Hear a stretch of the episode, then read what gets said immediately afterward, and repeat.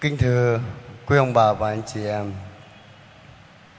Lời Chúa của Chúa Nhật thứ tư mùa chay hôm nay Nói lên một chủ đề, Đó là tình thương của Thiên Chúa đối với con người.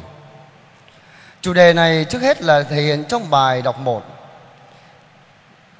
Thiên Chúa đã hứa với dân tộc Israel là sẽ ban cho một đất hứa mà đất lý là một đất màu mỡ và cho họ được có cuộc sống sung túc. Và rồi Chúa đã thực hiện khi mà giải cứu dân tộc khỏi ách nô lệ bên Ai Cập. Và trở về, giờ đây họ được vào đất hứa. Họ không còn phải chờ bánh mana từ trời xuống, mà được ăn những của ăn được trồng trên một đất màu mỡ và họ được sống sung túc trong đó. Rồi hàng năm họ cử hành lễ vượt qua để tưởng nhớ tạ ơn Thiên Chúa đã cho họ có được cuộc sống như hiện tại họ có được. Một lời hứa Thiên Chúa đã thực hiện, lời hứa đấy là tình thương của Thiên Chúa dành cho con người. Và câu chuyện của kiều ước để rồi chúng ta bước sang tân ước. Thiên Chúa là càng thể hiện một cách mạnh mẽ hơn cho con người thấy về tình thương của Thiên Chúa qua vai trò của người con Thiên Chúa xuống thế làm người và thực hiện ơn cứu độ cho con người, đó là Đức Giêsu Kitô. Và vai trò đó được thể hiện qua câu chuyện mà chúng ta vừa nghe trong bài tin mừng. Đó là câu chuyện người con hoang đàng mà chúng ta thường nhắc đến.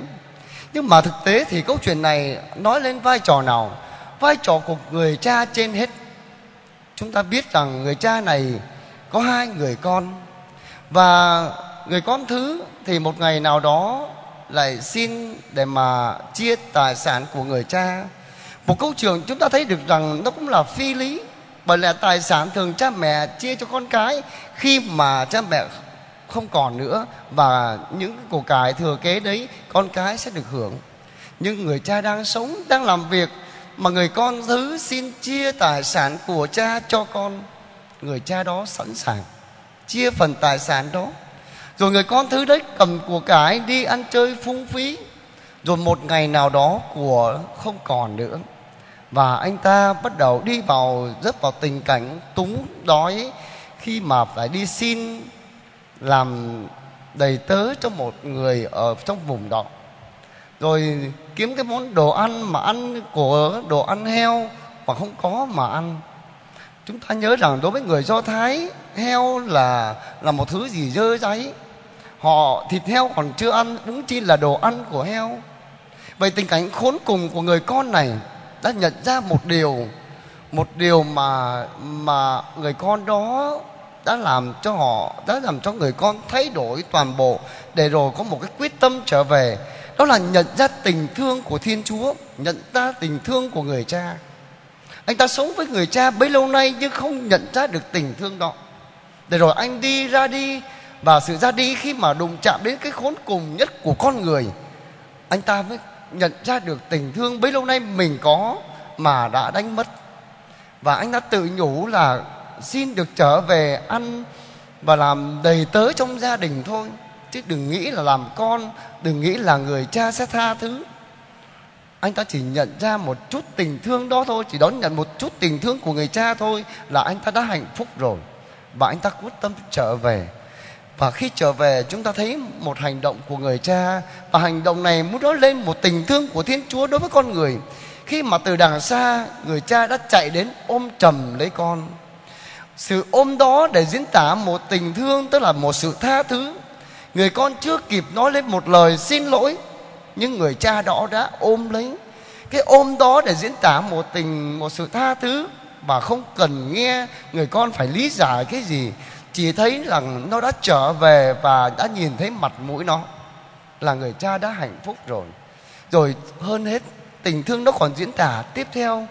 Gọi đầy tớ mau mau hãy đem áo ra đây, mang áo đẹp nhất mặc lấy cho cậu cái chiếc áo đó để diễn tả đến thân phận của người mặc.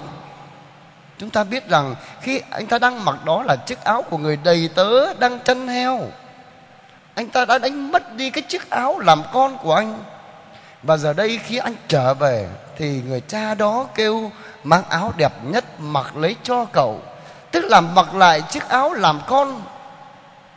Rồi sau đó là cho đeo nhẫn để diễn tả một người con của một gia tộc quý phái.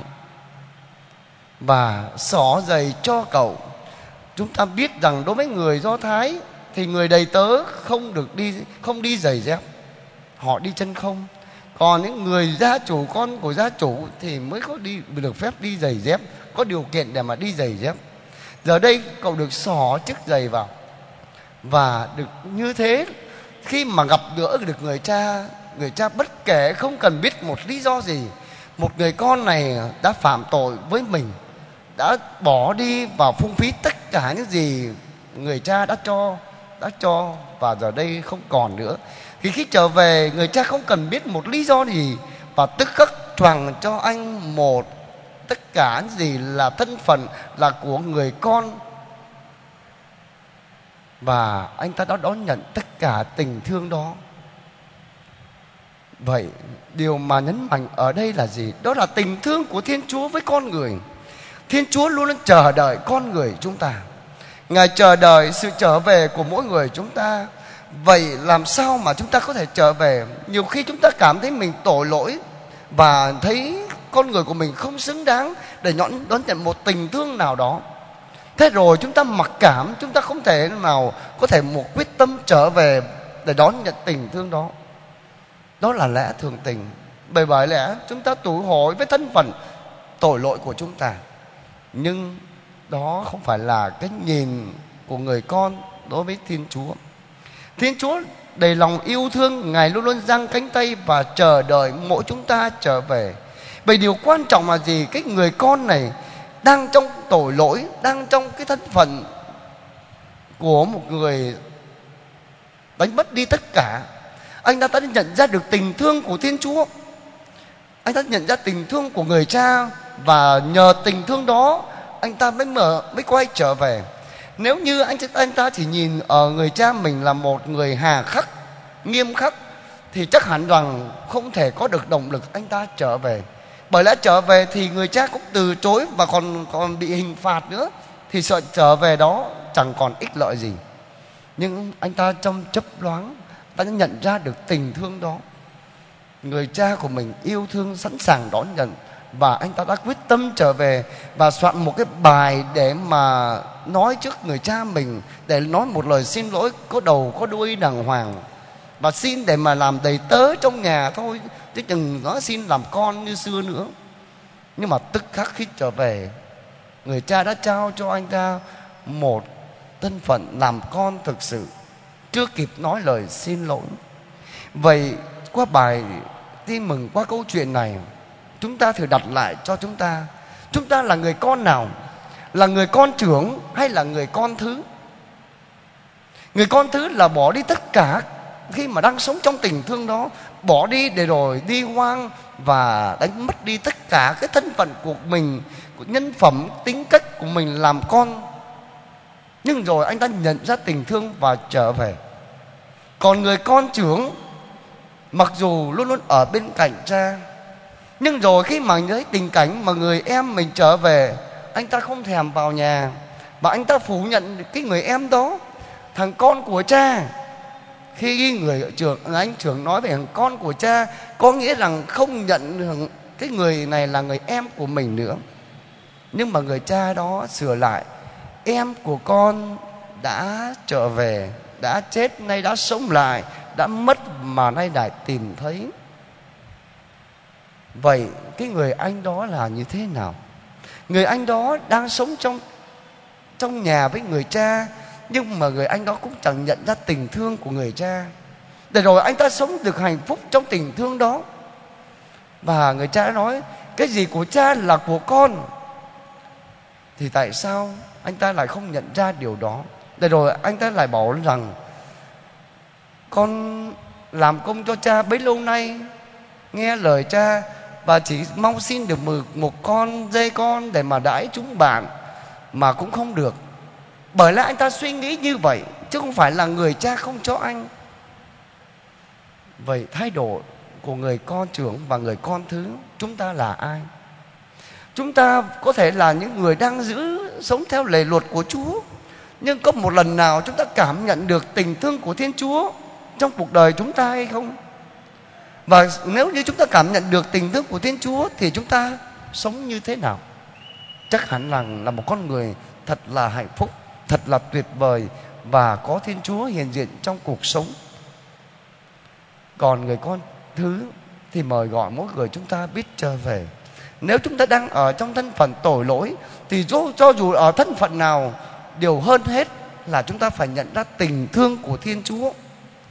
Chính tình thương đó mới làm cho chúng ta để có thể quyết tâm trở về. Khi chúng ta không cảm nhận được tình thương của thiên chúa thì chắc hẳn rằng sự trở về của chúng ta cũng chỉ là đi nửa đường rồi chúng ta lại đi một đường khác nữa.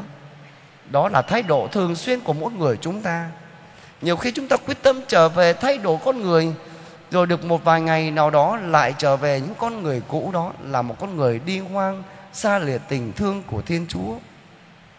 Vậy trong bài tin mừng hôm nay, thật là ý nghĩa, nó lên một hình ảnh của người cha yêu thương, đó là một thiên chúa đứng toàn năng là người cha yêu thương của chúng ta. Rồi thứ hai hai người con để diễn tả đến thân phận con người của chúng ta có khi chúng ta sống với chúa nhưng mà chúng ta chưa một lần cảm nhận nhận ra tình thương của thiên chúa. Có khi là chúng ta là người đi hoang như người con thứ, nhưng mà có khi nào chúng ta nhận ra tình thương của thiên chúa trong lúc thân phận tội lỗi như thế hay không? Để rồi tất cả tâm tình đó được mời gọi mỗi người chúng ta hãy biết trở về, hãy quay trở về với tình thương của thiên chúa, để rồi chúng ta đón nhận được sự sống và sự tốt đẹp người cha thiên chúa sẽ ban lại và lại mặc lại cho chúng ta tất cả gì là vẻ đẹp của con người vẻ đẹp là người con thiên chúa. Xin cho mỗi người chúng ta nhận ra được tình thương để rồi tình thương sẽ lấp đầy tâm hồn chúng ta và tình thương sẽ xóa bỏ, bỏ đi tất cả những giới hạn là tội lỗi là thân phận yếu đuối này để tình thương hoán cải tất cả và làm cho chúng ta trở nên tốt lành trước mặt Thiên Chúa, mang lấy thân phận làm con Thiên Chúa và là người con đích thực. Xin cho chúng ta biết lắng nghe lời của Chúa và lời của Chúa sẽ biến đổi tâm hồn mỗi người chúng ta. Amen.